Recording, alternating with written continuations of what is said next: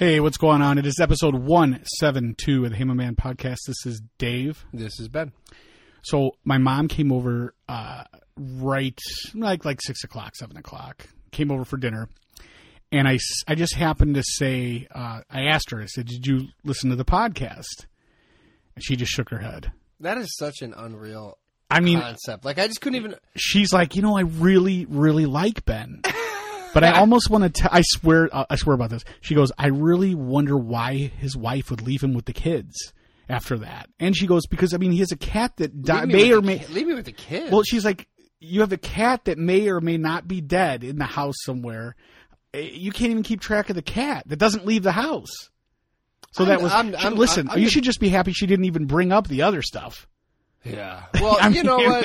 I don't know if she was too embarrassed to do so or what. Yeah, it's probably uncomfortable to talk about. She doesn't know how to work Bluetooth though, because she has It's her car. uncomfortable for me to talk about. Obviously not. so I just do it into a microphone, which is dumb. Listen, I, I'm the I'm the best dad this side of Route 30. Okay, so I don't want to hear any of that. Leave me with the You kids. mean the other side? this side. I don't live on the other side. I live on this side. I guess you're right. That makes Yeah. sense. But there's me. I can't be the best on the other side because I don't live there. But I'm on this side. Yeah, enjoy second place. I'll get you a trophy too. Uh, I taught. I decided that today was going to be the day that I taught my daughter how to ride her bike, and uh, taught my daughter how to ride a bike. really? Yeah, j- you remember I told you a long time ago? No training wheels? No, I took them off. Holy smokes! So this is what happened. Um, and I I told you this many many episodes ago about how I potty trained my son, where I just basically gave him no diaper, and I was like, "Have at it," and I he was potty trained in a day. Like he was for some reason he didn't. I mean, he knew enough not to shit on the floor, so he just went in the bathroom. You know, and I was like, when you have Really? to poop, just go in the bathroom, and it worked. With that being Huh. said, I kind of took the same philosophy here, where uh, I had I took I took her out to a like a, a parking lot that's no longer used, like an abandoned storefront parking lot around here, and I just uh, cut the training wheels off, and you know she had elbow pads and knee pads and a helmet, looked like uh, Super Dave Osborne, yeah, for sure. and she's like, "Well, I'm gonna fall down and get hurt," and I'm like, "Yeah, pretty much." That's how it's gonna be. yeah, So I was talking, uh, I was, or I was videoing her on my phone, like trying to run after her and you know give her the launch off.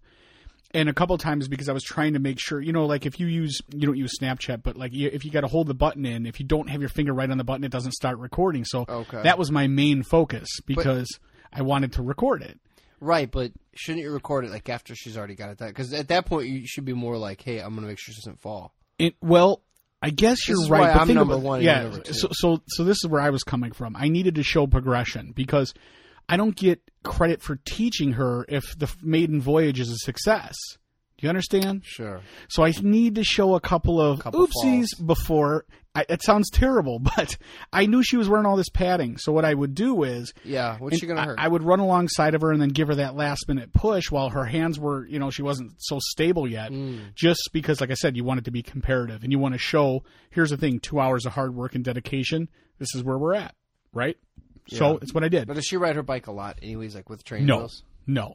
See, when we moved to this, before we moved here, there was really, I mean, she tried to ride her bike with training wheels before, and, and she didn't have like the leg strength Hmm. because, especially, um, unless you're on flat or like going down a driveway, once you get to flat ground or even there's any kind of elevation, it's you have to use your legs to pump. Yeah. You, oh, and you know, as uh, being a bike rider for years, you stand up at some point when you're trying to get some extra leg muscle into it. You, Yeah. you have to get your ass off the seat a little bit. Yeah. but it's hard to explain that to a kid because there's a lot of things that are at play here. One, when you're riding a bike, I, I hate to you know explain this like you don't know, but uh, you got to look straight ahead. You don't look down when you're learning. You wherever Yeah. your head moves, is your instinctually your hands are going to move. So trying to explain that to someone, they're looking down at their feet to make sure their feet are still on the pedal, and then they're not paying attention to what's in front of them. And then when they look up, they're discombobulated because they're not going straight anymore. And if you try to go on a sidewalk where there's grass on either side, it's too narrow of a margin. Does that make sense? Mhm. So that's why I went to this big parking lot. So um, we crashed an awful lot. At one point, she hit it, ran into a fire plug, which I was like, I don't know how you managed to do that. There's this giant parking lot, but she constantly there was a fire plug in like an easement off the end of the fire. What is a fire plug? like a fire hydrant? Oh, fire hydrant. Yeah, call it a fire plug. Oh, Well, whatever. Anyway, you call tortillas ta- or tortillas? You call them taco bread?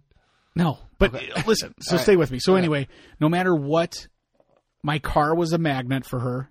You know, she's like, she has to come so close to the car every time. Either her handlebars are going to scratch the paint or she's going to ram right into it. And uh, it also has coaster brakes.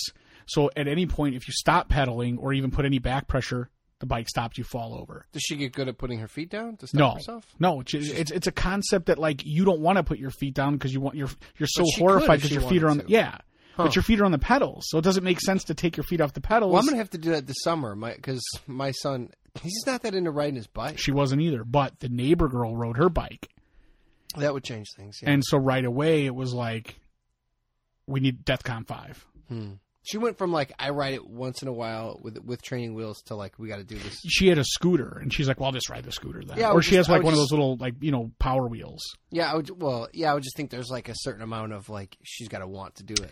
the competitiveness, and that's what brought it out. Is this other neighbor girl like cruises by, ring ring, you know, Yeah. and, and she's like, "Oh wait, what's this?" And then she was like, Yeah. "Well, I'll just ride my scooter," and I'm like, "Well, how come she was able to do it and you're not?" And then it was like, "Okay, game on tomorrow. We're gonna be, we're gonna ride a bike," Nice. and we did it. So, Good. One day. um, yeah, one. Well, I mean, again, she's not proficient. She can't. Uh, she can't go over ramps. I mean, we tried. It didn't work. Uh, no, but um, you, what happened is, is we just we ended up making a game out of it. Where I told her, you know, at the end of this parking lot is the pizza place, or actually, my son did.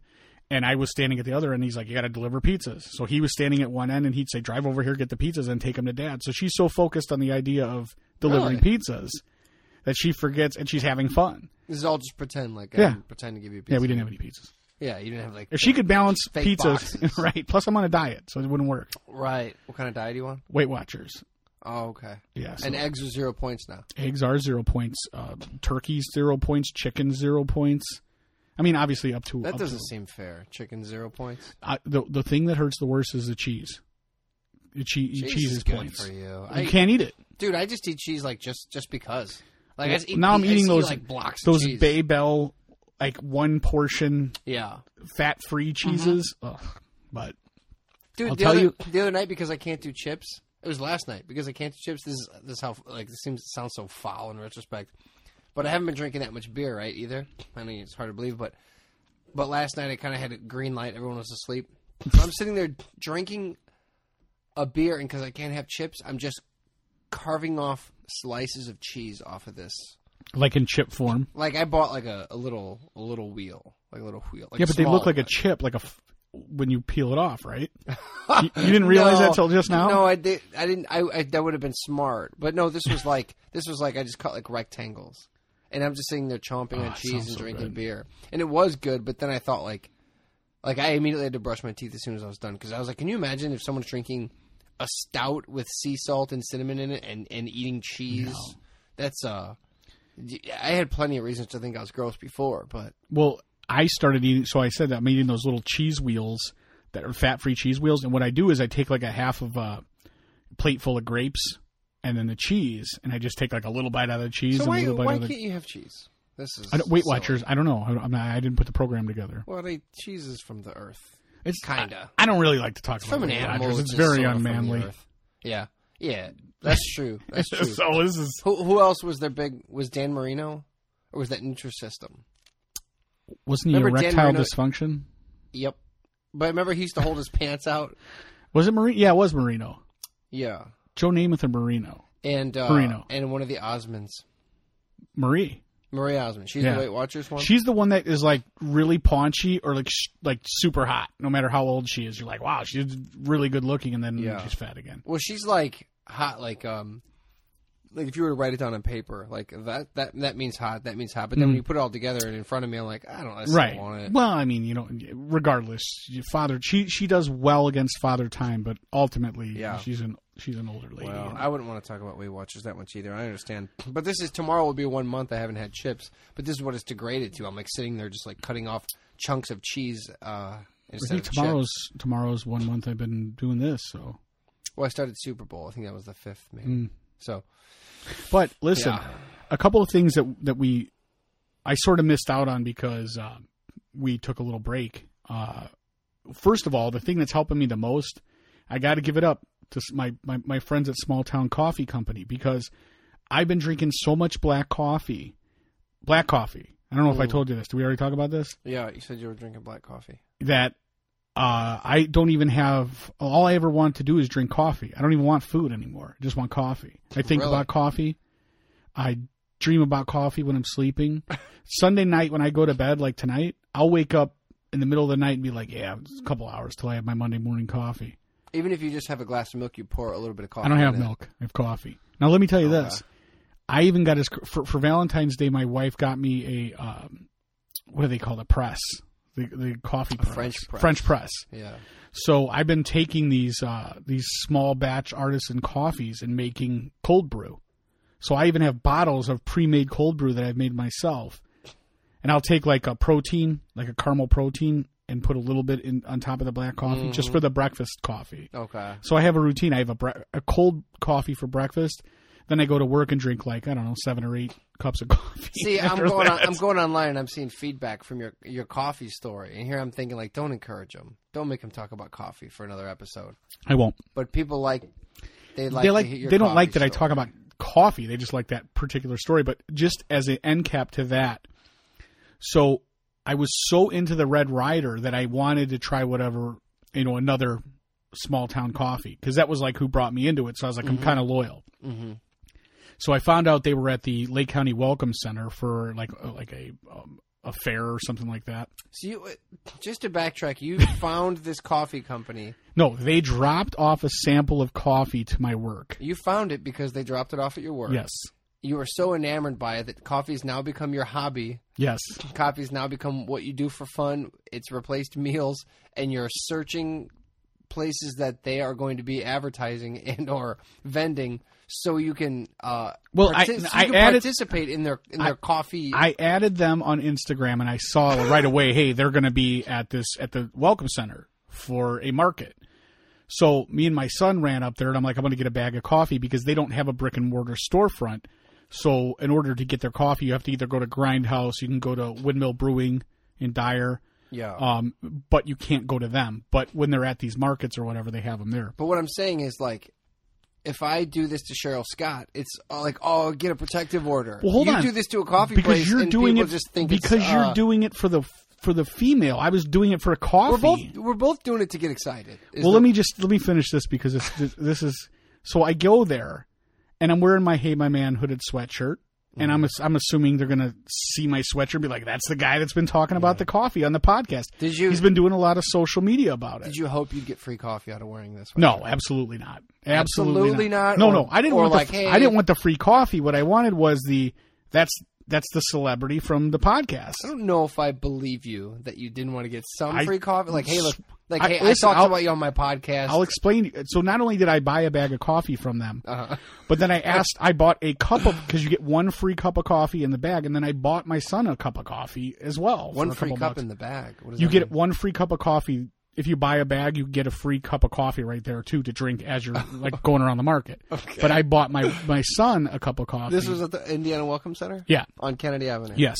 Okay. So I see the woman Annette who I talked to on the phone, and I I know who she is because I've seen her on the Instagram. So Mm. I'm like, there she is. And she sees me and she doesn't recognize me and doesn't put two and two together. And I'm like, hey, Red Rider, right? And she's like, oh, hey. Dude, this is where it gets this is where it goes off the rails. Right. So now I'm with my son and I tell her, I say, hey, I gotta send I gotta send my buddy a picture of I gotta get a picture with you. Yeah. Like it's me from the podcast, so it's gonna be awesome for you. Yeah. And it's you. I think, Now yeah. there's two girls behind the counter, women, ladies. And so I focus on her and I'm talking to her and she keeps deferring if I have any questions to the other young lady. Okay? So she's not receptive to your. She is, but she's like also trying to be inclusive of the other person, okay, Elizabeth. all right. So she's like, hey, you know, she's like answering a question, then going like, "What do you think?"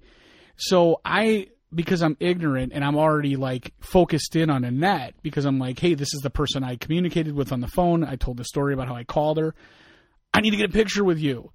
I completely left the other lady out, Elizabeth, who is the uh, co-owner. Who I'll, I'll find this out later. I see. So I'm like, hey, can I get a pic? I, I walked behind the table and I said, I'm going to touch you now. And just like that. And I put my arm around her. I, f- I feel like I again go back to the show. I, this is where, yeah, right. And I said, um, I just want to make sure it's okay with you. And she's like, "Yeah, it's gonna be fine," which made it even weirder. What is this part of the Me Too movement? And I said, "I'm not gonna be, I'm not gonna be another statistic." Mm-hmm. Yeah. So not me too. okay. And then There as, was a potted plant as close she was taking the picture, or my son was taking the picture, I said, I got up, I was pushing my chin out. And she's like, "What are you doing?" And I'm like, "I'm, I'm pushing my chin out." And she's like, "Oh, oh yeah, I heard that you're supposed to do that." And I'm like, Dude. "Oh, I don't want to hear my wife complain about the fact that here it is. I took a picture and I have a double chin, a triple chin, whatever it is. So my wife told me that I have to do the thing where I turn sideways, and you know that you always talk. I thought I was the neurotic one on this show. why? See what coffee's doing to you? Oh man! Eh, but anyway, I felt I felt awful about the fact that I didn't even pay any respect to the the co-owner, and I felt like, do I go? So we left, and I thought about it then, and I'm like, man, I should have probably been inclusive because you know the other co-owner stepped out of the way and was like, I don't want to get in your. Can we just make sure that we don't miss any parts on you asked to touch her and then you sticking yeah. your chin out like that? The part where I said I'm, I didn't ask. I said I'm going to touch you now, You which is the creepiest. Yeah, You explain. and she No. said that she said that's okay. No, you So- proclaimed. Yeah, well, I wanted it to be cool. So you go up to Annette from Small Town Coffee. You say, "I'm gonna come around this table." I had already come around the table. It was too late. okay, so you My son has already got the camera going, ready. So she really didn't have too much Yeah. of a. I just said, I'm taking a picture. This is like that crummy movie with Robert De Niro and Wesley Snipes, where he's like a big time fan of the ball player.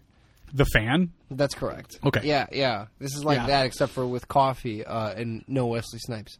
Well, I. Afterwards, there's- afterwards, I it's the went in the exact parking lot and made it worse by sending her a private DM, like, "Hey, cool to meet you." What is going? I don't know, but but this she coffee? didn't reply for about three weeks. And then she said, "Hey, sorry, I've been. We were busy. We went up to Seattle. We had to do this, but thanks for all that." And I That- thought that every day that the, you know, and it, I, I wasn't about her anything. It was it wasn't anything like that. But it was sort of like, man, I feel even more of a creep because now, like, I now for I've I've sent her a DM. I slid into her DMs Uh-huh. completely platonically, but she's prob she's not responding, so she must be like, this dude is huge creep factor here. And he said, I'm about, to, I'm going to touch you now. He came around the table. He said, "I'm going to touch you." Yes. Uh, his I- son was already prepared, which they must have had a talk prior Right. to this. Like, hey, when I get there, I'm going to start. Which we didn't, and normally I would have thought he would have fumbled the whole thing, but he didn't. He you, got told, it you told your boy, you said, "Listen, if I see Annette there, I'm going over the table." I'm no, gonna, I saw her. Start touching. I saw her from across the room, and I was like, "There she is!" And I like, I like pushed people out of the way. And I, like I said, she saw me, and she was like, "Hey," and I was like, "Oh, hey, the." I'm the Red Rider guy, and she's like, "Oh," so I don't really even know until I guess halfway through the conversation, she probably put two and two together. now, who's the Chicago? What's the Chicago band that um, you party with at a hotel one time? Naked Raygun. Naked Raygun. When you met Naked Raygun and you got to party in their hotel room uh, Hmm. years and years ago, would you say that like your enthusiasm was similar uh, to that of the small town coffee people? Oh no, it was way more for Small Town Coffee. That's what I And mean. the like, reason being is because I already knew the drummer from Naked Raygun from I hung out with him previous several Okay. times before. But I'm so when I went there, it was like I. I sort of sidled up to him, and then I just like watched everyone else from afar and Yeah. didn't really do any. But I was already comfortable with him, so that that wasn't. Right. So what I'm saying is like one of your favorite punk bands. Like you meet them, uh, you get to party Dude, there was every you, Chicago punk band in this hotel room. and you don't fanboy out. But when it comes right. to coffee, you immediately start jumping over folding tables and, and groping, Nate, uh, touching. it was it was odd. This is not something I normally do, and I'm not, you know I'm one of these guys that everybody on my Snapchat, every every friend of mine that I work with, or you know friends outside of work, constantly are sending. Every guy sends these Snapchats of like them holding like a, a different kind of beer every night, or a different you know, hey, I got a six pack of this, and it's like some weird name, and I'm always like, what a douchebag. Who cares? Just find the beer you like. I'm like that. I know what whiskey I like. I know the cigars I like. I don't really stray. Mm-hmm. So for me to, and I don't really get excited about it, but this coffee, and I, I'm not to. And again, this is all about something you didn't even drink a month ago. that's what I'm talking about. You didn't even do it. Dude, this is probably within the last 10 years the most, the, the, the biggest find in my life. I just like to see you go off the rails. I got a French doing it. press, dude. Yeah, I didn't Yeah. even know what a French press was. You know what, man? I've been that and the iron skillet are two things that I keep saying. Like it's so weird. Like I'll see them in the store and I'm like, "Today's the day. Do it. Do it. You should do that today." And I'm like, and I'll pick up the iron skillet and I'm like, nah, it's eighteen dollars, too rich for my blood, and I won't do it. Uh, but it's been years when like, but then you go out to eat and spend fifty bucks, or what, you know what I mean? Right. But I won't do the French press, and I won't do the skillet. Is the French press worth it? Like, is it delicious? How does that work? Is it Okay, uh, so here's the thing, and th- this is I, I'm loyal to small town. That's my that's my that's my jam. All right. Yeah, but that's been established. but because they were out of town and they there was not the availability to get small town, and that's not going to be I happy about this. I next got part. I got some other some basically I started a, a high end coffee clutch at work. So I I was brewing up that right, and then uh, somebody else came in when I couldn't get more of it. They're like, "Well, I got this. I went to the store and I bought this," and they got a Black Rifle Company or Black Black Rifle Coffee I've Company. Seen, I've seen advertisements for that. And then uh, somebody went to Grindhouse and they got a bag of, of dark matter. It's called uh, um, Coffee Noir. Okay. So Do you say coffee clutch? yeah, coffee clutch, like a little coffee a club? Yeah. And so basically, instead Like of Bible club, but instead of people pitching in, because we you know they we have a twelve uh, a twelve cup drip pot all the time going of like Folgers garbage. Yeah, But now I have a I have all these people sold on on small town for one thing, is big everybody, time. Is everybody doing black coffee? Oh yeah, yeah. No, listen, that's the only way I allow it now. I'm like, you ain't gonna drink this, and and I even went as far as we got a heat gun. There's nobody that doesn't care how you we got a it. heat gun, and I wanted to measure because I don't like hot, steaming hot coffee. I like it a certain temperature, like when it gets just above room temperature, and you can oh taste all the flavors. This is why the terrorists hate So. I actually got a heat gun, and I found out that 112 degrees is my optimum coffee temperature. Where do you get a heat gun? Well, you can get it at the hardware store. It's just like a little, like a laser, like a laser level almost, Just but it measures heat for like meat or whatever. You could use it for whatever. Oh, okay, okay. So, and uh, one of the guys I work with, his optimum temperature was like 129.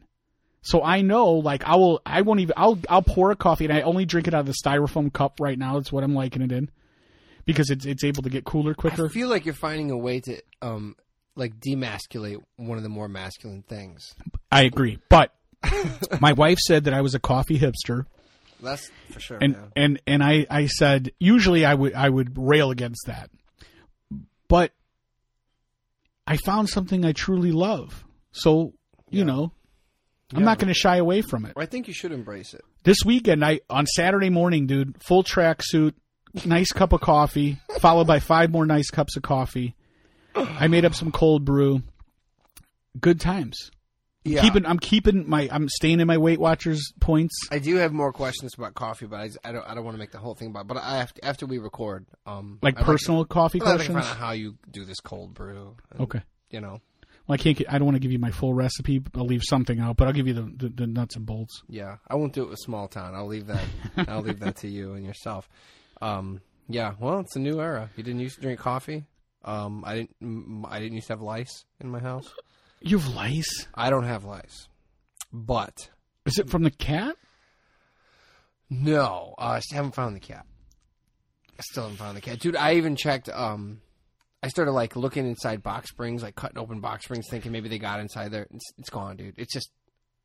I don't know. Like, how long does it take to for a cat to smell? You would think I like in, know, within a few days, you'd right. Well, let me ask you: Do you look at the litter box to make sure more poop isn't showing up, just to make sure that the thing's not? less poop. Because here, what if it's it's mortally wounded and it's like crawled out? Like I, I've had this happen where animal will crawl off to die in peace, but hasn't died yet. So it it you know it may be somewhere dying and not dead, but doesn't want to you know, or is it too sick to It even? would have starved to death by now. I mean, I think. I don't know. Well, how long did Jesus fast? Well, think about this. this cat could probably go longer than him. On that stupid show, Naked and Afraid, I think they say people can go like twenty days without eating. Yeah, That's cat, people. Cat can. I I don't know. Forty. It could eat its fur. Yeah. I don't. know. Yeah, I don't know. I haven't found it. Well, good luck to you. Anyway. but uh, the other day, I'm I'm I'm, all you need is I'm a working. I'm working midnights. I come home. I sleep a couple hours. My wife comes rushing in the room with the light on, or you know, turns the light on, and I'm like, what? I'm like freaking out. Like, what's going on? I'm like, hop out of bed. I look. I look at my daughter. She's wearing a bag, a clear bag on her head. She's got a hood, and I see like oil, like she, her head's all greasy and oily. And she's like, "Get out of bed. We got lice." And I was like, "What?" Like, okay, Nightmare. yeah, absolute nightmare. First of all, never in my life have I had a lice scare. Never had a pink eye scare. The, my kids are like um, the Trojan horse for every bad biological disaster that can happen.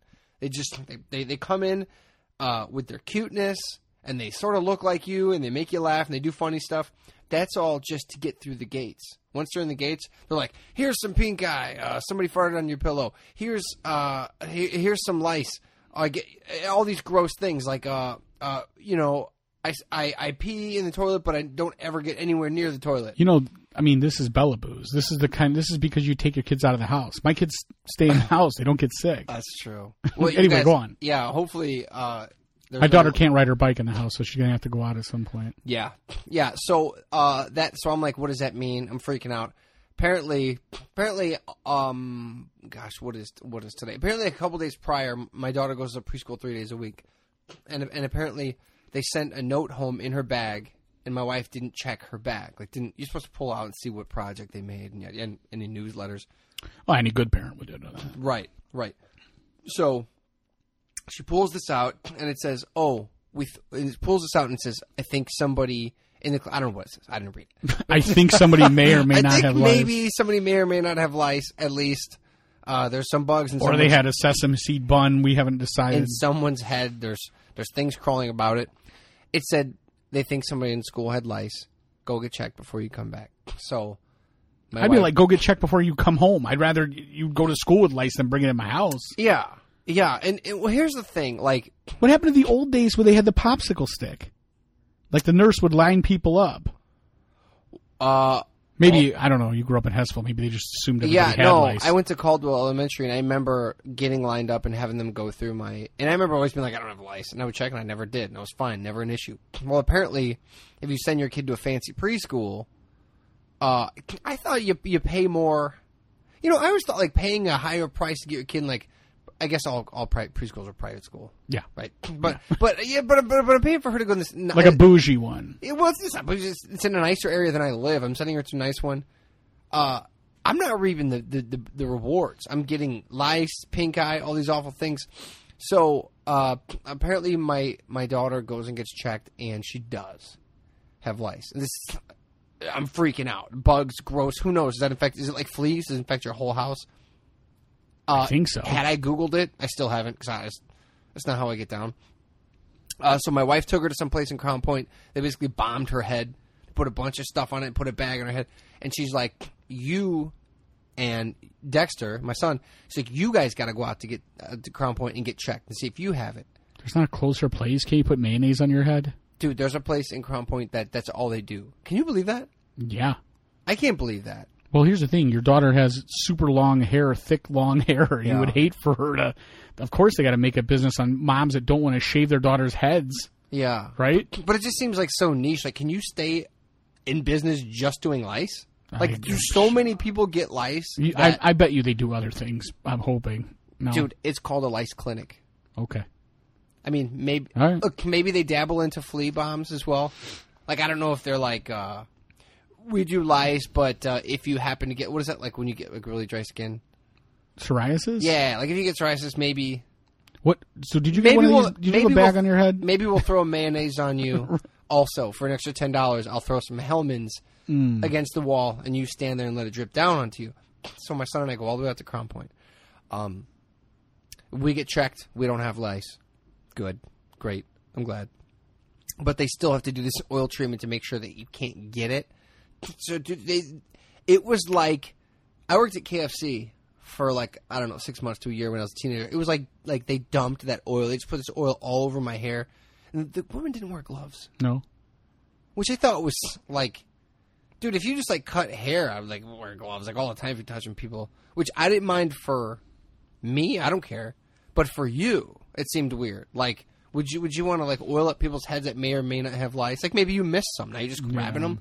So, anyways, they oil up both of our heads, put these bags on there. Well, she's like, here, you, I can give you this, and you can go home and do it or I can just do it now and knock it out. And I was like, well, I live like 30 minutes from Crown Point, so just do it now. We'll drive home. We'll get home. We'll wash out. So, so we had to do that. It was, it was awful. It was terrible. sounds terrible. Um, but so my wife took out all the blankets, all the pillows, everything. She took it like to Replaced them all by like 1,000 thread count. Uh, she's like, "Well, it's the perfect time." I yeah. we might as well get this Egyptian cotton. You're right. So yeah, that was pretty crazy, dude. That sucked bad. We had to um get all oiled up, and then like so for like the next three days, everybody in my house house looked like um like like high school swimmers. we all had like this bright shine. You know, you put oil in your hair, even if you rinse it out, it still looks like somebody dumped olive oil Yeah. on your head. So we're walking out like with Italian accents. We're like, "Hey, I'm so cool!" like I should have kept it to be perfect for the tracksuit party. Maybe I'll put that oil back in my go. hair, and I'll just show up and I'll be like, "Yes, I'm like Sebastian Maniscalco." There, yeah, well, there's enough people here, enough of the uh, my wife's friends are nurses that I'll probably see that in your hair and immediately have to leave thinking that you have lights or something. Well, I'm sure I'll offend them long before they check my scalp. So that'll be fine. Uh, So, but don't We- worry we about need- it. I'm not going to give it to you. I don't have it. I've already my hair was already itching during the entire story. Dude, now every time my scalp itches slightly, Oh, like, bet. oh, shit. uh, we didn't get to talk about it. I was sort of bummed because I, I had it on the on the list, and then, like I said, a couple weeks went by. But you had one, I had one. The daddy daughter dance. I gotta say, Oh, I thought you were going to say vasectomy. I don't know why. So, and let me ask you. You said that yours was sort of like a bargain basement last year. I don't know. Was yours better this I year? did not say that. I think you just sort of got snooty. no, no. Well, I was better. telling how mine was, and you're like, ours was just kind of like a Yeah. DJ. That was it. No, it it's like fun. too much. It's not as highfalutin. I, falutin. Um, although I guess like my daughter saw a bunch of girls that had like what do you call it, like a like a boot, corsage, Mhm. boutonniere corsage, and she was like, "Where's my flower?" And I was like, "I This know, year? dude." Yeah, Okay. she was sick, right? And so I didn't even know if she was going to be good enough to go. Turns out last day she was like, "Yeah, I still want to go." I didn't get a flower, none of that. Like we just look. She had a dress. She went. My wife, dude. My wife's just like throw something on her and go. Um, Isn't that what she did last year? yeah, but but the thing is, like, as long as they feel pretty and go have fun, all, all dude, all that other shit is for the adults. You're wrong on so many levels, and I'll tell you why. Because little girls are different than a grown 37 year old man. I understand what you're saying, in a couple ways. but the fact is, is like, for example, we went with two, three, uh, four, my daughter and four of her friends, and every year in the past, I have gotten her a corsage, um, and a wrist corsage, and then I wore the uh, a corsage on my suit that matched hers you wore a boutonniere. whatever, a boutonniere. And this year we didn't get one uh, just because we I totally forgot about it.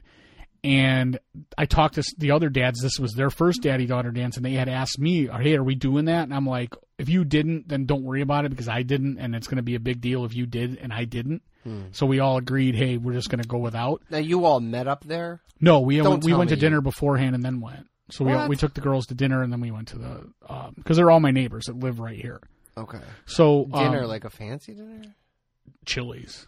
Okay, So uh, we went there and to the dance. And the one thing I wanted to ask you about yours is the DJ kept on like so he would play a bunch of you know dumb kid songs like uh, "Shake It Up" or not kid songs, but songs that girls Justin want to dance Timberlake to. trolls music. Yes, but the one every time there was a slow dance, he played maybe like four or five slow dances, and every one of them was by a country artist, and it was always about. Like, there's one called like "Butterfly Kisses." It's about your daughter growing up and Yeah. never being young again, and this is the last time. And every time you like grab your grab your girls, grab your daddy for this one, you know, for this slow dance because you know every dance could be your last. I mean, it was the most, and I'm like, dude. Can't you just play a normal slow dance song? There was, and every one of them was by a country artist.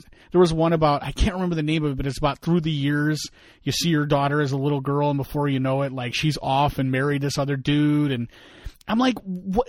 Why oh, does it like like she was mine. I loved her first. yeah, so, yeah, you know, you- Yeah, okay, I've so heard- but but all the slow songs were specific to about losing your daughter, and I'm like, this is supposed to be a joyous occasion, and I don't understand why you can't. Why? What is the need to play songs about the fact that my daughter is not going to always love me? yeah, and that, You know, I, I don't get hundred it. percent agree. Not only that is.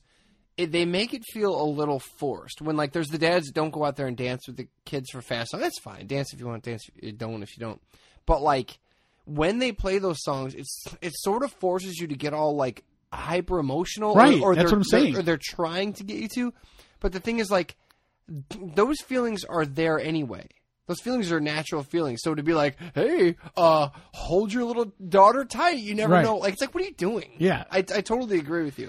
Yeah, And so- not only that, but it's they they they make it more intense than it needs to be. without I mean for you because For- here's the thing my daughter my daughter's not listening to the lyrics she's basically like, let's finish this slow dance that they're making me dance with you because the guy like, go get your dad and bring him onto the dance floor. Yeah. She wants to go dance with her friends. So like that part of it is just for her. It's sort of like I know I, I I have to do these because my friend left and she went and got her dad, and otherwise I'm going to be standing around like some kind of you know stiff. Yeah. So then, but then immediately as the song is winding down, it's oh right, that was great. We're going to shake it up with a. And she's already gone. Yeah. History, and I'm back, you know, standing against the wall like That's uh, what a lot of the other dads said is that it's like they find after you go for a couple of years. And my brother was telling me that because he takes his daughters too. And he's like, "Dude, you're just here to bring the daughter here." They Right. say it's a daddy daughter dance, but they find their friends and just take off. yeah. And then you're talking about the new development you live in, or the t- local politics, or whatever the case may be. Usually coffee. I usually talk about coffee. or we stood in line and waited uh, to get our pictures taken, and then our daughters would we'd be like, check back after every song to see how far we moved up the line. Well, that's the other thing is I go to the one in Highland, right? They had two photo things set up, like two backdrops, two cameras set up, but they were only using one. Now, when you get there, there's this long line that wraps around, and the dance was what, two hours, three hours, maybe something like that. Yeah, ours was the same. I think it was this two. it dude, was this two. line is like it's easily going to take forty minutes. Yeah, no doubt. So do you do it at the beginning when your daughter's chomping, at, champing, chomping at the bit to go dance, and you want to just say, no, we got to wait, take this photo. So I said, okay, we're not going to get in this line. We'll just go party. And later on, when we look all sweaty and crazy, we'll just take like last year. We'll take this like horrible picture of us sweaty and looking Right. nuts. We'll do that again. It's fine because I don't want to ruin your time. We went toward I don't know, say it like ended at eight or whatever, or nine. We went about twenty five minutes till and the line was still way back, and it was moving so slowly that eventually uh, a friend of mine was there with his daughter. We just walked up to the backdrop they weren't using, Took your own with your cell phone. had her sit on the stool, and took mine with a cell phone. He did it for us, and that was. Sufficient. I was like, "That's it." I mean, they provided a photo thing, sort of, but they had like one of those photo booths, like Right. weddings. So I was like, "We're going to take the silly photos, and that's it. Like, we're not going to have a nice photo. We're just not going to have it." Well, I mean, like Well, you said, either, either you waste half the dance in Right. line, or, or you have your nice photo. See, what I don't understand why they don't do is when you come in, they go like, okay, stamp you, Ben, your photo time is going to be 812. Be ready at 812 to take your photo. Your photo time is 813. Your photo this? time is 814. So you don't have to wait in line. You just walk up at 812, 812. Like, like a meat Assuming market. everything goes slowly. But how about this? Just give them the photographer. Have two or, Or, three. yeah, I mean, well, Have two or three. Just again, it doesn't have to be a photographer. It could just be somebody from the parks department, you know, taking a picture with a digital camera and going because you could look at the picture and go oh, because they just set the lighting up the way it's supposed to be, and then take the picture and go, nope, I got to take another one. It's Well, digital. go, you can take fifty of them. just go. Hey, this year your ticket's going to cost ten dollars more, but we got three photographers, so it won't be that hassle. And go Right. done, right. done. Because I'm going to We got Marty from the that. from the glamour shots at Westlake Mall. You're right. I'm going to save the money that I continuously don't buy flowers with, and I'll just pay for that other photographer. right. Well, So yeah, but I went and it was a good time. But you're right about the hyper emotional thing. It is weird. It feels forced. I wonder if the DJs have daughters, if, or if they know they're doing that. Like, I mean, I would say for the last dance of the night, fine. But every slow dance is like I'm sitting there like holding my daughter closer than you know than ever, and I'm like, this is terrible. This song, I'm listening to the lyrics, and I'm like, this is what's going to happen. There's going to be a time where there won't be a daddy daughter dance for me. My daughter will be too old. It won't be cool anymore. Um, and and that's it. and It's you're over. sitting there crying in the dance floor. That looks weird. Yeah, no, I didn't cry, but you know, what are you going to On do? the inside, you're dying. Well, I will tell you this: there was a there was an instance where there were some kids that my son, you know, was was friendly with their kids, and we didn't. Uh, they didn't make the the cutoff for the bar mitzvah, and I hadn't seen them since baseball season, so they were there because they also have daughters, and right away it was like, "Hey, uh, saw some pictures. Like, well, what happened?" What happened with the bar mitzvah? I was like, oh my god! Like, what do you what do you do in this situation? Yeah. I'm here with my sad song. I can't. There's only really- so many goyim yeah. Well, allowed. I just uh, so you know there, there's uh, there's ample things to do when you're not on the dance floor. Most of it is stand around and try to avoid uh, uncomfortable con- uh, conversations. But Well, speaking of uh, avoiding uncomfortable conversation, uncomfortable conversations at the dance, tell me if I'm a dick for doing this or not. My wife said I was. Um, there, there's a guy. Shocking. yeah, There- there- she's like, I can't believe you lost my cat. Then you did this. But there was a guy that I saw there, and I saw him there last year. I used to work with this guy. I worked with him for I don't know two, three, four years, something like that. I worked him for a few years. I'm not a big fan of him. I don't hate his guts, but I just, I just, it's, it's, it's past like, it's past like, oh, I don't care or I don't have feelings. It's past like, it's, it's past total apathy, and it's not to hatred. It's in, you know, in the middle somewhere. Right. Strong dislike. I yeah, I don't um I don't ever hold out hope for being friends with him. I don't want I don't want anything bad to happen to him, but I just I Right. just don't need him. I got nothing for you. got nothing for you. Um and I don't want to for another year do the hey, what's up, man? I like I said this is past normal like there's plenty of people that you're not a huge fan of, but you still Right. be cordial. This is past that. I genuinely do not think he's a good person. Uh wh- whatever, right? So I see him this year we he sees me, I see him. We kind of are close. We lock eyes, and I make the conscious choice. The old Ben would have caved and felt, but the new Ben is a little more assertive. And I looked, and I and I and I went, nah. And I just turned. We made contact. There was the choice of like, this is the point where we're supposed to at least head nod, Maybe a shake hands. handshake, right. I go, I'm not even giving you a head nod. I just want to be done with this. So did you do the thing I'm where your eyes let's- look sort of look up over the crowd and look around like you were looking for somebody and you just walk away like you like almost like we did make eye contact but I'm going to make it look like I maybe our eye contact was accidental while I perused the crowd. I did zero. You're like I didn't put any yeah Nothing. I just owned it. I said it wasn't like a hey, let's go meet in the parking lot and, and, and, have it out. It was just like a um I'm just not gonna do this. I was like, I wanted to hey, take the hand and go, hey no The old Flava Flav I can't do nothing for you, man. Yeah, I just I just was like, I don't want to make a thing out of this, but but I'm I'm You said did you did you did all that get transferred by your look? I think so. Okay. I think so because I was like, I'm not gonna make a big deal out of this, but I'm also like, I'm willing to accept any fallout from me telling you I just don't want to have any contact in any form. You know what I mean? I know it makes me sound like a dick, but I'm just I'm, I'm being I mean, honest. so you had to feel like at some point he was going to bump into you again and be like, "Hey, well, did you see me?" Or no, because I don't think he really wants to shake hands with me. okay, so good, you did your both a favor. Now it's over though. I think so. It'll never happen again I think so. you broke a social contract. It's over. Yeah, I think so. There's no, you know, whatever ex- expectation. At this Yeah, and my brother still, of course, is always like, "Hey, what's up, man?" Like chatting him up, and I'm like, "Thanks, dude." I'm I'm trying to like Right. sever ties. The the tiny tiny string of social contact that's left. I'm trying to take scissors and just chop that. right, Because it's weird for me. It's weird for you. Let's not. right. We have nothing nice to say. We have nothing bad. Just Is it, and I, I don't want to get too specific to to be able to make it where someone knows who you're talking about, but oh, is it I sort of did- one? oh, Of, you got to understand. I don't care. is it one of those things where like you're just tired of his big fat mouth and he's annoying, or was there a specific thing done to you? No, he's just got so many things that bother me. and He's such like an extrovert in so many ways. He's he's a very look at me kind of person. Okay, yeah, that's and I, I'm gonna go listen. Uh, and I, from I know I'm a loudmouth and I'm a look at me person a little bit too, but this is way, way more. This is like tons and tons of crazy tattoos, gauges, chains. I'm picturing Jesse the Body Ventura, boa, you know the the roach clip earrings. Mm. Picture the, Not in real life, but like picture the singer from Papa Roach instead, Okay, yeah, that guy's equally annoying. but smaller and more awful. I, it's, I don't even like. I'm not here to like talk trash, but I just I want it to be at a not a negative and not a positive. I Right. want it to be at a zero. Right. Almost like, Like you can go back in time and erase the point in which you met, Yeah, because I don't want any anger. I don't want to just like, like that Men in Black thing where you go poof. yes, I want to look into that pen and be like, bro, we don't know each other, Right. right? Not. Let's a- hold on to this together, and on the count of three, our relationship is history. Yeah, it's not a f you, and it's not a hey you. It's just Right. a know you. Gotcha. That's what I wanted. And so I told my wife, I said, I made the decision. I told the same story. I said, I decided to go, nope. We looked and we were supposed to say hi, and I decided, no thanks.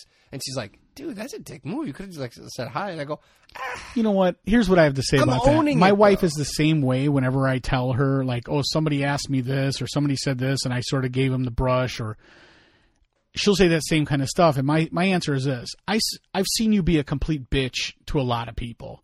Mm-hmm. And I have never stepped in and been like, hey, was out of line? Because you know why? I don't give a shit. right. I don't care. I don't put any thought into it. You know, this is a buddy of mine who uh, we haven't really socialized in a while. Called me over and uh, he's like, "Hey, you want to smoke a cigar and have some whiskey?" I'm like, "Absolutely." So I went over to his house, had a cigar, smoked whiskey. I mean, I smoked a cigar and had some whiskey. I know what you mean. And um, I came home and my wife says, "Oh, did you have a good time?" I said, "Well, I smoked a cigar and had some whiskey. And in between, we had some conversation that was uh, conversation made by two people who had nothing to talk about except for smoking cigars and whiskey." So it's not that I mean we're we're friendly, we're friends, whatever, but it's just like you know we were just having a a conversation about nothing. What do you do when you get nothing out of it? But but it wasn't about nothing out of it. We just didn't have. We almost have a relationship where I think I'm I'm a I'm a a little bit too much older. I'm or I'm a little bit too old to the point like our age gap is a little bit too big, Okay. and he's into a lot of shit I'm not into, Yeah. and so we we have a, a, a work friendship. You can only talk about Migos. So Yeah, I mean, we both have kids, we both have houses, so it's we have that. But but the whole point is this: I got home and now he just had he his wife just had a baby, and my wife says, "So how's the baby doing? Is everything going good? Did you get a chance to see the baby?" No, I didn't. I think I said I think I caught a glimpse of the baby while I was like pouring whiskey into a You glass. gotta see the baby. Did you? So what's he saying? Is the baby? You know, is it keeping him up all night? Never asked him. So what was the baby's weight when the? I don't care. And she's like, well, I mean, you didn't ask him or you don't care. Let me be very specific. I don't care. Not that I don't care about him or his wife or his child. I don't care to talk about it. I would never tell anybody about, you know, any of that stuff with me. That's and I said I try to tell her that's how guys are and she's like that's not true. She goes because I've I've clearly heard guys and I go it's all bullshit though.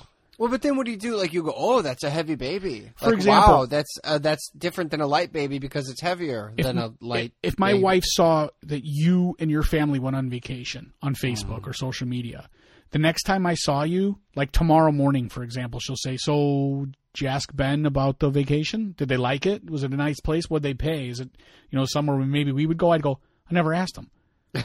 well, what do you mean you didn't ask him? You didn't know he went on vacation? Yeah, I, I- he unless he had to offer me something about it, I don't care. when I go on vacation and my son shits his pants on a water slide, I'll tell you that part. But but this is no like on, on even on social media where people go like I really don't like Facebook. The only reason I have it is to like take pictures of my kids or you know to send them across or like I don't care about pictures of people's kids. I don't care about stories about people's kids. Now here's the thing: I will put stuff about my kid on there, and I 100 percent at the time I'm like, wow, people will probably think this is pretty cool. I know, Yeah, but but they don't. right. But the fact of the matter is, I care, I'm almost like a, a big like a nihilist. I think I care about nothing. I don't care, we believe in nothing. and it, it's, it's nothing personal. Mm-hmm. But if you were like, "Hey, here's an interesting anecdote about my kid," I'd be like, "Okay, let's hear what you got." Well, it better be. It better wow me. But that is something that you can kind of participate in, Who you or anybody. in a quid pro quo Like, situation? when- if I have a dumb an- story to tell you about my kid, I guess in return I get to hear a dumb when one it's about an your kid. anecdote, and you can do a tit for tat, or you can have a conversation Right, about right, it. right. That's different than just hearing facts and then having those facts and not wanting to keep those facts on your mental hard drive. Well, like for example, uh, my buddy, a different guy, you know, had a, a baby recently, and and uh, their first, and I was telling her, I go, you know, the one thing I asked was, do you wake up at night and kick your wife and then pretend to go back asleep when the baby's crying? Yeah. And he's like, yeah. And I go, here's the thing, that's an instinctual thing that my dad didn't teach me. Nobody else taught me. As men and women, we do this shit to each other. Like, I guarantee you, my wife would hear the baby crying, didn't want to deal with it, would do a thing where she stretched while she was sleeping and slapped me across the face and then pretended she was sleeping because she thought I'd wake up and hear the baby crying and get up. In reality, all I did was also return the favor by rolling over and kicking her. And then we both get in a huge argument about whose turn it was to get up and deal with the baby. That stuff, absolutely everybody that's ever had a kid understands and, ca- and can get with. And then in the morning, you argue about who got less sleep. Right. And it's a competition, mm-hmm. always. Oh, dude, I slept like five seconds last night. Yeah, and no matter what, like, the first like person out of the gate is getting is is getting taken over because if you go, oh my god, I'm so tired last night. The baby kept me up. You know, I, I was just thinking about this, and I Like I'll three give you- I'll hours. You're you- lucky. I had two. I you know you didn't even realize I got up two different times in the middle of the night. And I, here's the thing: I'm such a light sleeper. I always knew when my wife got up, and I, even though I pretended to sleep. Mm-hmm.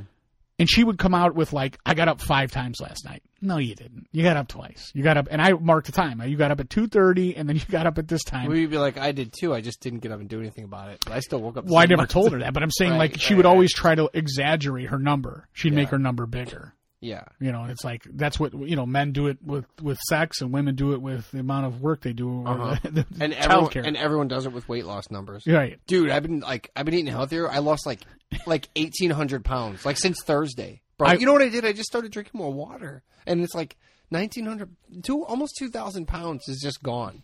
I, hate- I, I just hate weight loss stories. Like I maybe because it's harder for me to lose weight or something, but like I just think everyone's a lying. Well, you got to understand when you're fat, it's easy to lose weight in the beginning. So it's really like it Mm. helps you to stay motivated because you're like, dude, it's just falling off. Oh, I wish I So was fat so if bad. you ever dealt with a fat person who told you that you you've never been fat, so you don't understand, it does. It's like, man, I've really lost all this weight, but really. That shit's going to come to an end real quick. You're going to get a huge spike in the beginning, you and hit a wall then. yeah, absolutely. Because then, then you have to extra, then you have to add the exercise portion, But and that's does that go. wall come in like when you're just a little bit overweight then? I, Because like I I'm, mean, I'm, I've not never, like I, I, I've never been like hugely overweight, but I'm Right. saying I'm enough overweight to where if I go on a diet for two weeks and I restrict, like, and I don't drink pop and I and I don't drink alcohol and and I, and I restrict my diet calorie wise, definitely huge loss, like probably ten pounds in a week. See, I feel like I take half, drastic weeks, cuts. whatever. I take drastic cuts and I lose like two pounds from drastic cuts. But maybe it's because I just I just need to get fatter. That way I can do it again. I mean, I think if stop drinking like regular pop, if you drink regular pop, you can you can easily lose ten pounds. I in haven't two drank weeks. regular pop in probably. I'm just saying, like, there's there Yeah. depending on your horrible physical status at the time you start a diet. Oh, I wish I was fat so But bad. but real quick, I wanted to bring this up to you when we, we talked about seeing this guy and giving him the brush. You ever have like a guy introduce you to? Obviously, you have. You've had people introduce you to other people. Ninety nine percent of the time, what happens is is your friend starts talking to another person he knows, and then you edge your way into the conversation. Like nobody does like a formal introduction unless they're unless the other guy turns and looks, and then you go you go, oh hey, this is so and so. But most of the hmm. time, it's like fend for yourself, right? So you walk up with your buddy, he starts a conversation with another guy, and you have you start putting your two cents in, and then eventually you're like, hey, you know, you say your own name, or it doesn't. Unless it's a female, they really care.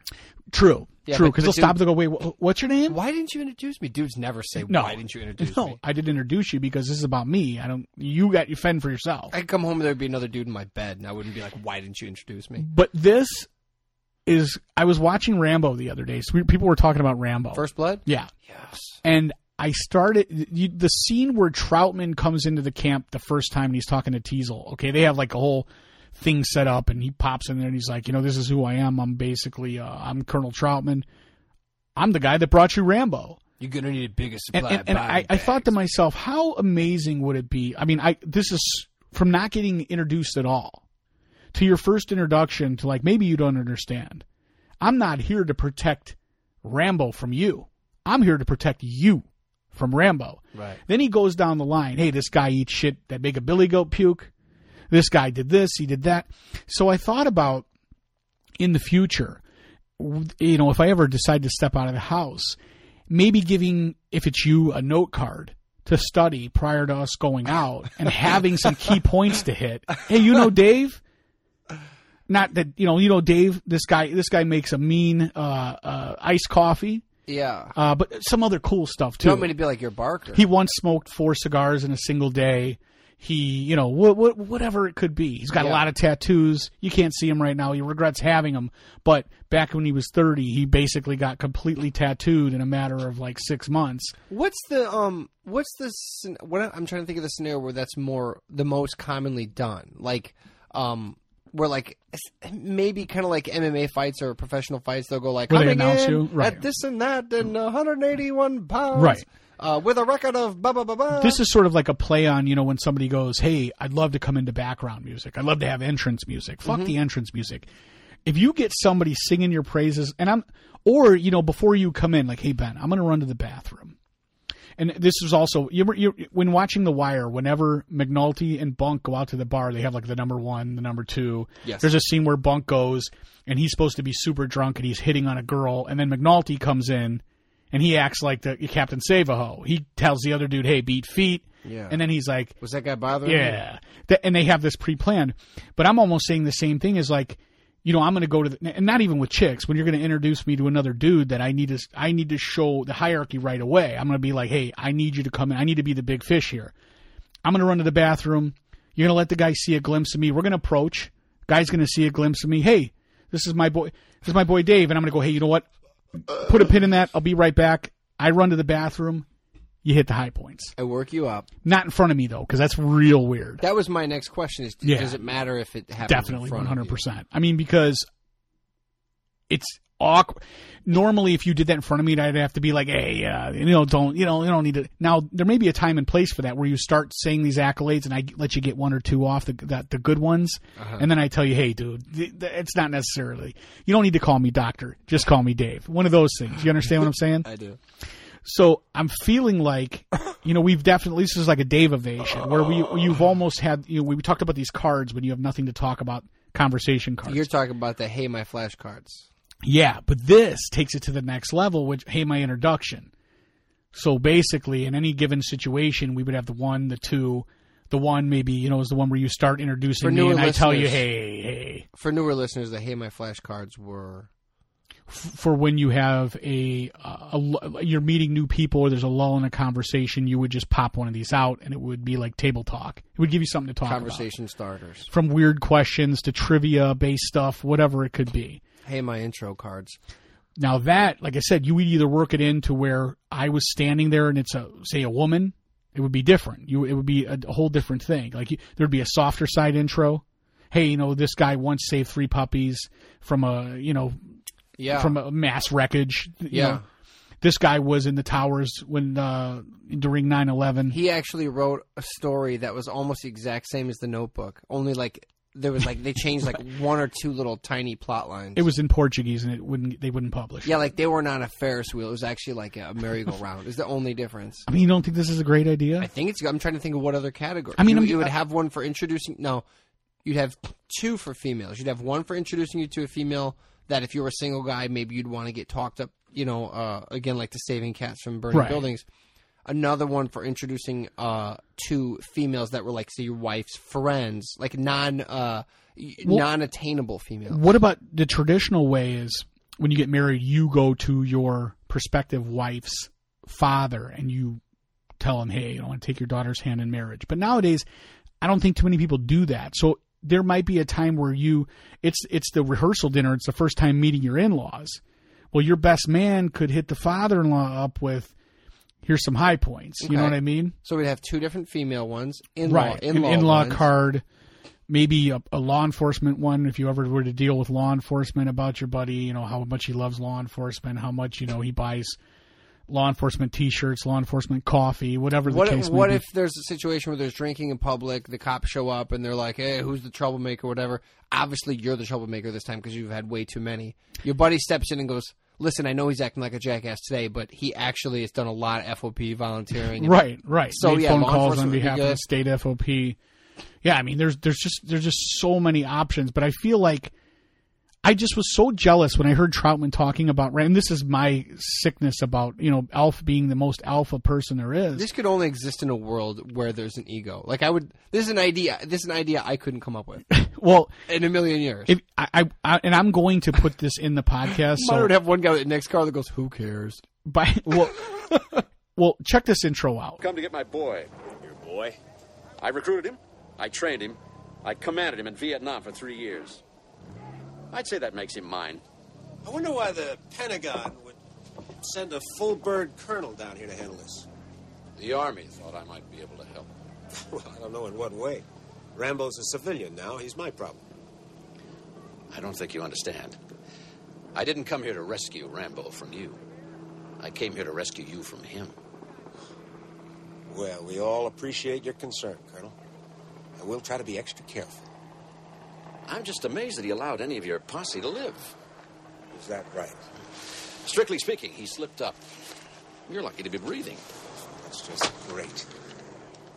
Colonel, you came out here to find out why one of your machines blew a gasket.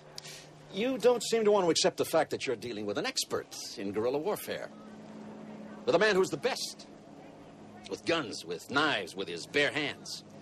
A man who's been trained to ignore pain, ignore weather, to live off the land, to eat things and to make a billy goat puke.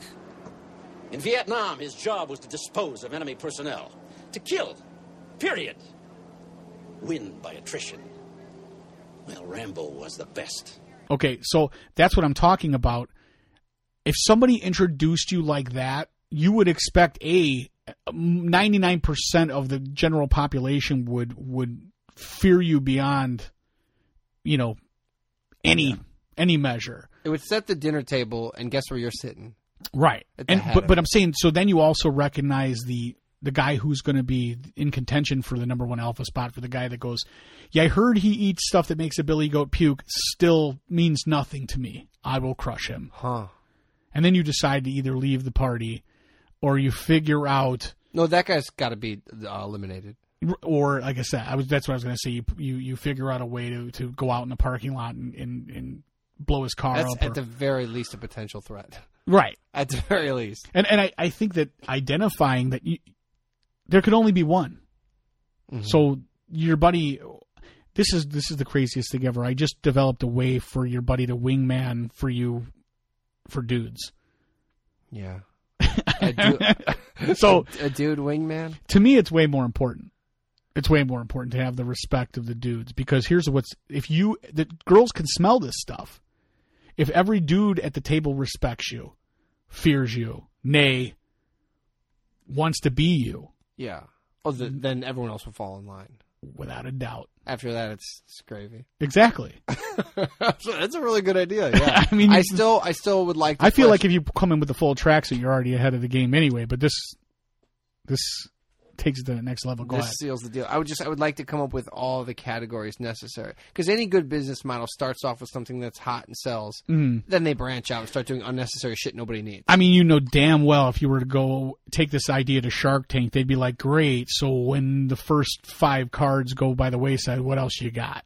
And your product is pretty much over. Well, we're going to say potential sexual. but I'd say complete potential world sexual partner, domination, uh, potential sexual partner, potential uh, business partner, business partner, uh, uh, um, uh, a In-law. Mm-hmm. pla- platonic female would be one.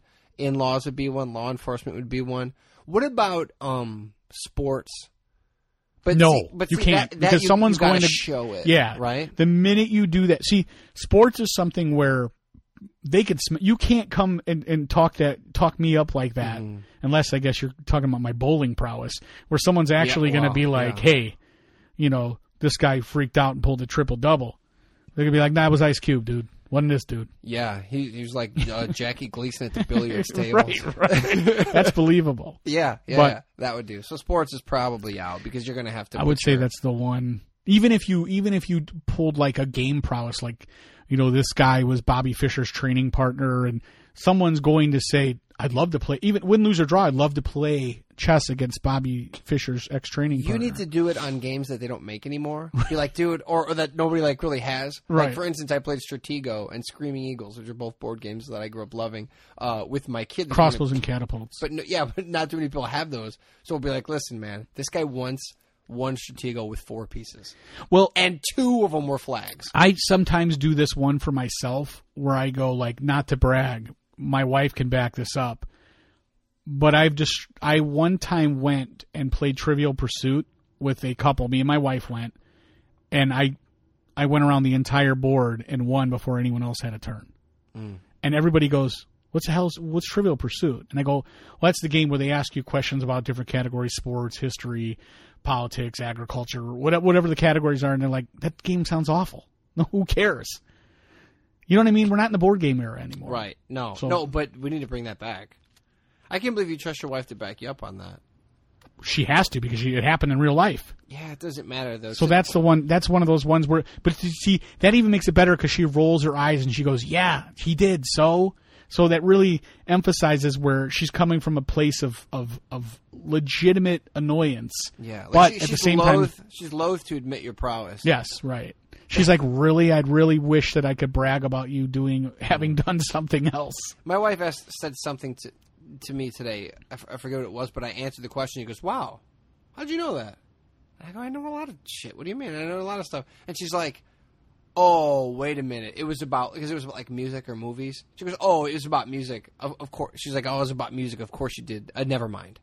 And like, just you know what I mean? But that made you feel good. no, But it didn't? no. Because she goes, if she says that, she means, well, you definitely know your shit when it comes to music. No, I will give you that. I will no, defer because like it made me feel good. Like, hey, you're smarter than I thought. And she goes, oh, about that one category. It's about that stuff that, that doesn't make us money. And I don't. Care Yeah, but like, there, it doesn't even matter what it is. My wife will ask me a question about something. She'll ask me. I'll give her the answer, and she'll go, "I don't think so." And then she'll call her dad or somebody, and I'm like, "Why?" My daughter's He's clearly five. not the authority. I My, am. my daughter's five. She already does that. Like, no, Dad, I don't think that's right. I'm like, it's, you, you barely, you just started living. I'm right most of the time. Uh huh. That's it. Oh, There was no joke. Oh, that's just that, that was, That that was was the end of statement. that. That was a statement. Well, pull out your index card and prove it. But no, that's a really good idea. I like it. I think uh, I would like to hear. I would like to hear a little bit of like feedback. I like to see on, on Twitter or Facebook or whatever the hell um, other categories of of workup cards. I don't want to say hey my intro cards, but something you know what I mean. So, some workup cards. I, I, I've been teasing around the idea of doing another live event, I thought maybe like a, you know a a, uh, a coffee with the cast, something uh you know. no, you're like no. Let's we let's. Okay. let's, ban, let's say no to the coffee. I'm just figuring out a I way where I can have coffee Yeah. in every phase of everything. But anyway, You're gonna have to start setting your alarm in the middle of the night to wake up and drink coffee. I'm feeling like we should announce each other. Yeah. You know, No, I want to get the the the strangest person I can find to and to Chaz. me. Yeah, I'd like Chaz to read my cards just so I can prove he's a real person. oh, he's a real person. Prove it. All right. Well, that is episode 172 of the Hey My Man podcast. Before we go, Ben, you have anywhere else you're going to be or anything you, any honorable mentions? Mm, acoustic acoustic one timer show March 10th, Social two and nine, and a full band show at Wild Rose Brewing Company March 17th. We didn't talk about any Netflix shows. We can just put a pin in them if you'd like. Yeah. just say the names, the titles, and talk. Well, I only later? saw one. What other ones did Oh. you see? Yeah. the, the push. what's that? Dude, you gotta watch The Push. It's on Netflix. It's it's awesome. That's it? That's all you're going to say? No, What's it I- about? I, can say more. It's um, it's a show about a guy who I don't know if they call him like a mentalist or something. It's a guy who talks about like the power of persuasion and all this. He basically says people can be manipulated so much. You get their ang- anxiety level so high. He's like, let's see what we can get people to do just by by working them up. it's And, a uh, reality show or yeah, like a non scripted? it's kind of like one of those hidden camera Okay. shows. It's a hidden camera show where everyone's in on it except for the, the mark. And the trick is let's slowly Power suggestion. let's slowly use power suggestion and work him up and work him up until the end. Let's see if he he'll be willing to push someone off of a building. Like he'll be willing to commit murder Wow. because I was going to say. I, I use the power of suggestion every moment of every day of my life, but it's a it's it's not so subtle. it doesn't Yeah. really and it doesn't really work as well, Well, for me. dude, it's on Netflix. It is. Uh, I mean, at first, like I was into it, I was watching. I was like, I don't know if this is bogus. And then the end came, and I was like, I can kind of see that coming. And then there's more. And I'm I'm telling you, it's it's worth it. It's worth it. Watch All the push. Watch the push. That's a good is- advertisement. Yeah, what else you got? I was thinking about it for in Flint Town. Flint Town, um, which you said you watched. You Watched the whole thing it all today. today. yeah. Flint Town is amazing, and I'm not I'm not in I'm not real into cop shows. Like I like The Wire, uh, but that's HBO like show. Yeah, But this was a documentary. yeah, though. but I don't watch cops. I don't Right. watch that live PD stuff. Yeah, uh, nothing against that. Just not into it. a lot against it sucks. But dude, Flint Town is like we were talking about it earlier, and I was saying that it's shot so well, and you're saying most documentaries are. But what's cool is that this is obviously not scripted, and uh, what do you mean shots well? I, what I'm saying, just so we're on the same page, is it's beautiful to look at. Like it's Yes. aesthetically pleasing. That's what I mean. It's beautiful to look at. It's even got people in it that aren't that good looking, but it's shots, And I don't mean that. No, it's normal people. Right. Normal. It, it covers the. That's the what you usually get in, in a. yes. It co- it covers the Flint, Michigan Police Department during the water crisis, during the Trump election, And they're politicians, uh, and they're during like so the Dallas shootings. sort of like the wire where it's like it covers the newspaper angle the Mm-hmm. school angle the, how how everything from the water crisis that they had to the fact that they're um, in the top 10 most violent cities so between the years Yeah. 2015 to 2017 extremely underfunded. Mm-hmm. And what's what's cool is that it's Supposed it's, to be a 300 man department. I think they're at 98 men or something. on like just that. under 100 yeah. Yeah. and what's cool about it is that like you said it's like the wire how they mix it up but they it's a, it's a documentary but they also do like the confessional Mm-hmm. like real world or whatever i'm probably dating myself but whatever shows have like just the one off like bachelorette Like Real- Eric Nies used to do on the Real World. exactly One. exactly um but it was it's cool because it's like that because they'll show citizens on you know that are just residents that have called the police. Mm-hmm. Does it shows footage of them then confessionals with them. Police shows them at home confessionals with them. Politicians newspapers. But here's the one of the coolest parts about it. Not only are the characters great not only is the editing is off the charts to me. I just think it's like even just the way they cut they'll cut something that a citizen says. They'll cut directly to the police doing something related to that. Right. One of the coolest parts was I was asking a buddy of mine who does some like drone photography. They will be going to like a murder call and they'll have now maybe it's not always the same shot, Right. but they will have beautiful nighttime shots of going over these cities or these houses in I would Michigan. assume they flew the drone over the city for hours and then cut that cut it. in. Yeah, right to- but, but i just mean like there would be like there's certain events like there's like Sure. there's like a fire or something they got cool just they'll get close-ups of people's faces then smoke billowing out of a window then people holding the baby but, it's just done so well dude the quality is, uh, is the part that bothers me about that is because it's done so well. I'm like, is there is any of this reshot? Like there was an Yeah, actual authentic yeah. moment, and they go, "Well, wait, let's do it one more time from this angle. Let's same intensity." Just say the things again that you already said. So, eh, you know But what I mean. you can't really do that with police though right i mean you're not gonna be like hey go act uh, No, ex- because- excitable you no. just can't it's just not realistic I, I'm, I'm just saying, like you said, it it it would be impressive if they caught everything first take the way that they did, that's what i mean i would like to see like the making of like a and cutting room floor and how they Yeah. edited it all together. I'd like to because, like I said, it's edited, and I don't, I don't, I don't know anything. to me cinematography in um uh because i love editing personally like do physically doing it myself. And i look at it and i go like for somewhat for some reason like there's one scene where you hear the guy talking and the track you know is taken from you'll see a person talking and then they remove the track. The visual changes to a gutter dripping water still having the same audio track. And then it goes back to the guy talking yeah, again. Yeah, but it's the the camera quality, the picture quality is so crisp, and the way that they break from scene to scene and all the editing is really cool. The story have- is super compelling, I think they have some cool cameras mounted like on the hood Mm-hmm. to get inside the windshield, and then some in the car. I wonder what kind of an undertaking it is for the city. Like, does the city decide, hey, we're doing this? Like, the documentary people have come to us. So the police department understand you work for the city. You will be part of this. Now, obviously, it centers around a certain certain officers, maybe Yeah, like a like handful, four or five right? of the them. chief, the ex-chief, The uh, female, a female, her boyfriend, Sergeant Frost, the cadet, and then the cadet. And Those then there's the other people who are, are yeah, main- okay. So or then the the, the cat. my thing is, did they say, um, you know, who wants to be, you know, let's get a list of people who want to have this highlight about them, yeah, and then Like, those people were those? shot the most. You know what I mean? Right, right, right. Uh, but That's but why I'd love to see cutting room yeah, floor of it. it's very interesting. I, I would I would love to make a documentary. But it is, like, I mean- it's awesome, I can't, I can't stress enough how good it is, and the fact that it's not like super Like, I- preachy or super. It's really objective. it shows how hard it is to be a citizen in that town. It shows how hard it is to be a cop in that town. Well, the It best part is even the hard it is cops, be- white and black, both go. We know why the people don't have faith in the police yeah, because because there's like at one point this lady's like complaining. She's like, "I've been waiting hours. I, I'm I, I I've literally witnessed a shooting. I know who the Yeah. suspects are." And no one will come here. In fact, I saw a cop drive past, still will not come here. What is Right. the problem? right.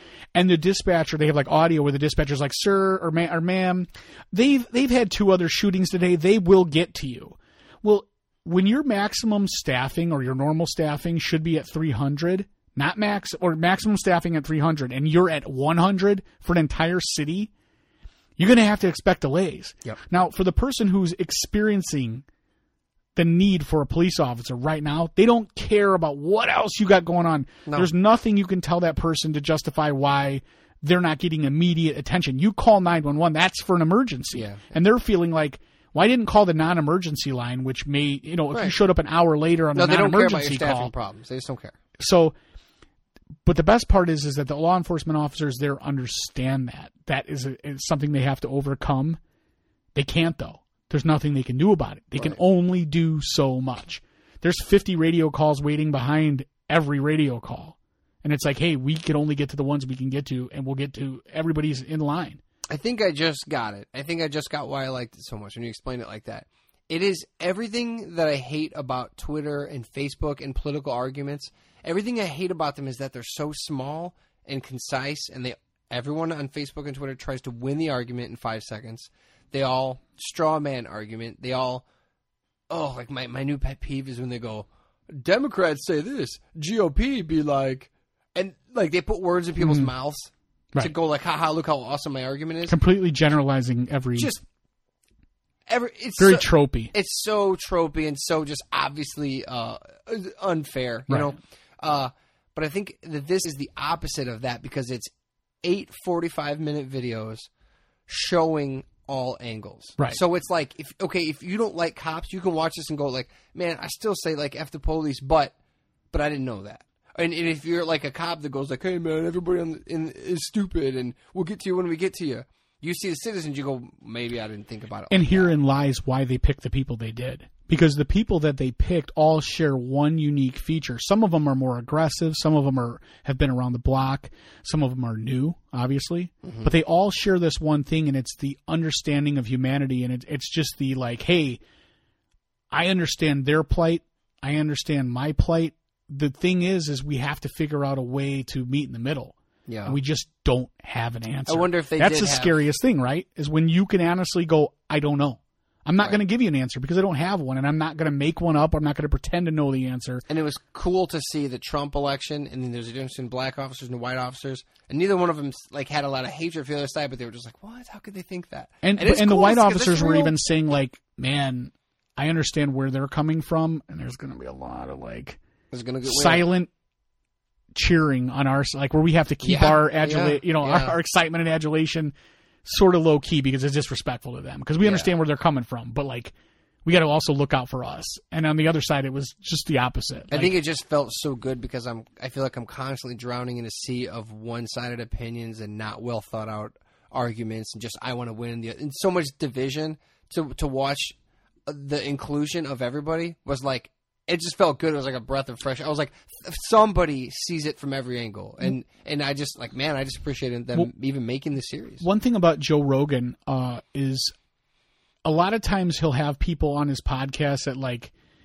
maybe he doesn't share their exact opinion or their outlook on something, and they'll get into it, and he'll be, you know, he'll he'll he'll try to destroy their argument, just it's like a Bill Maher type of thing, whatever. You go point He counterpoint, doesn't really have a side though. Doesn't seem but. like. The one thing he always says is that you really want to know someone, sit down with them for three hours in a long form interview because you can't hide.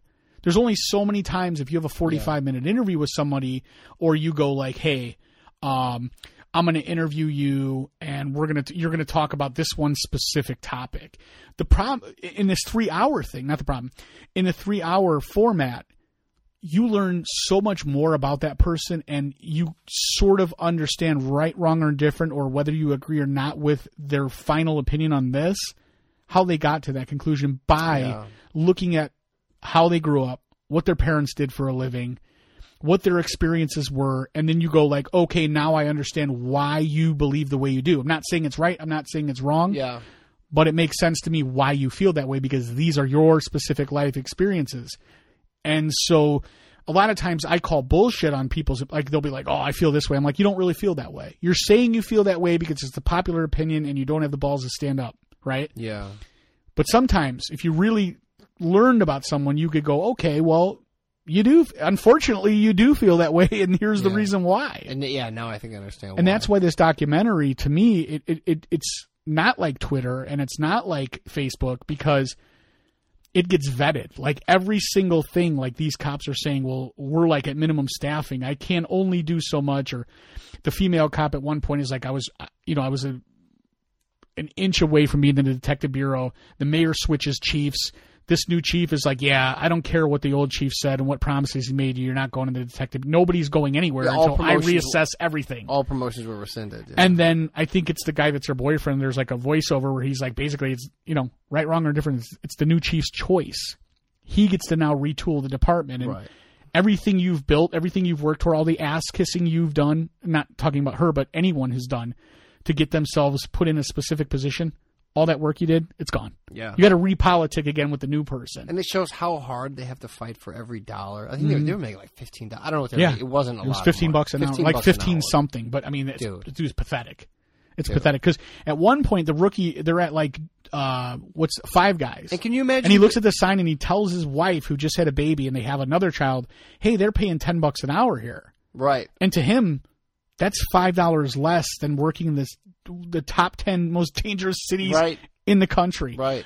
200 men understaffed. And can you We're not even talking about it full. We're talking about so low staff that you are going into these horrible situations 200 men down from what you are what the federal government says you're supposed to have. well, I don't know what the federal government says they're supposed That's to their- have. it. that's and their plus, staffing. That three hundred. That's what the FBI staffing said because of the city size.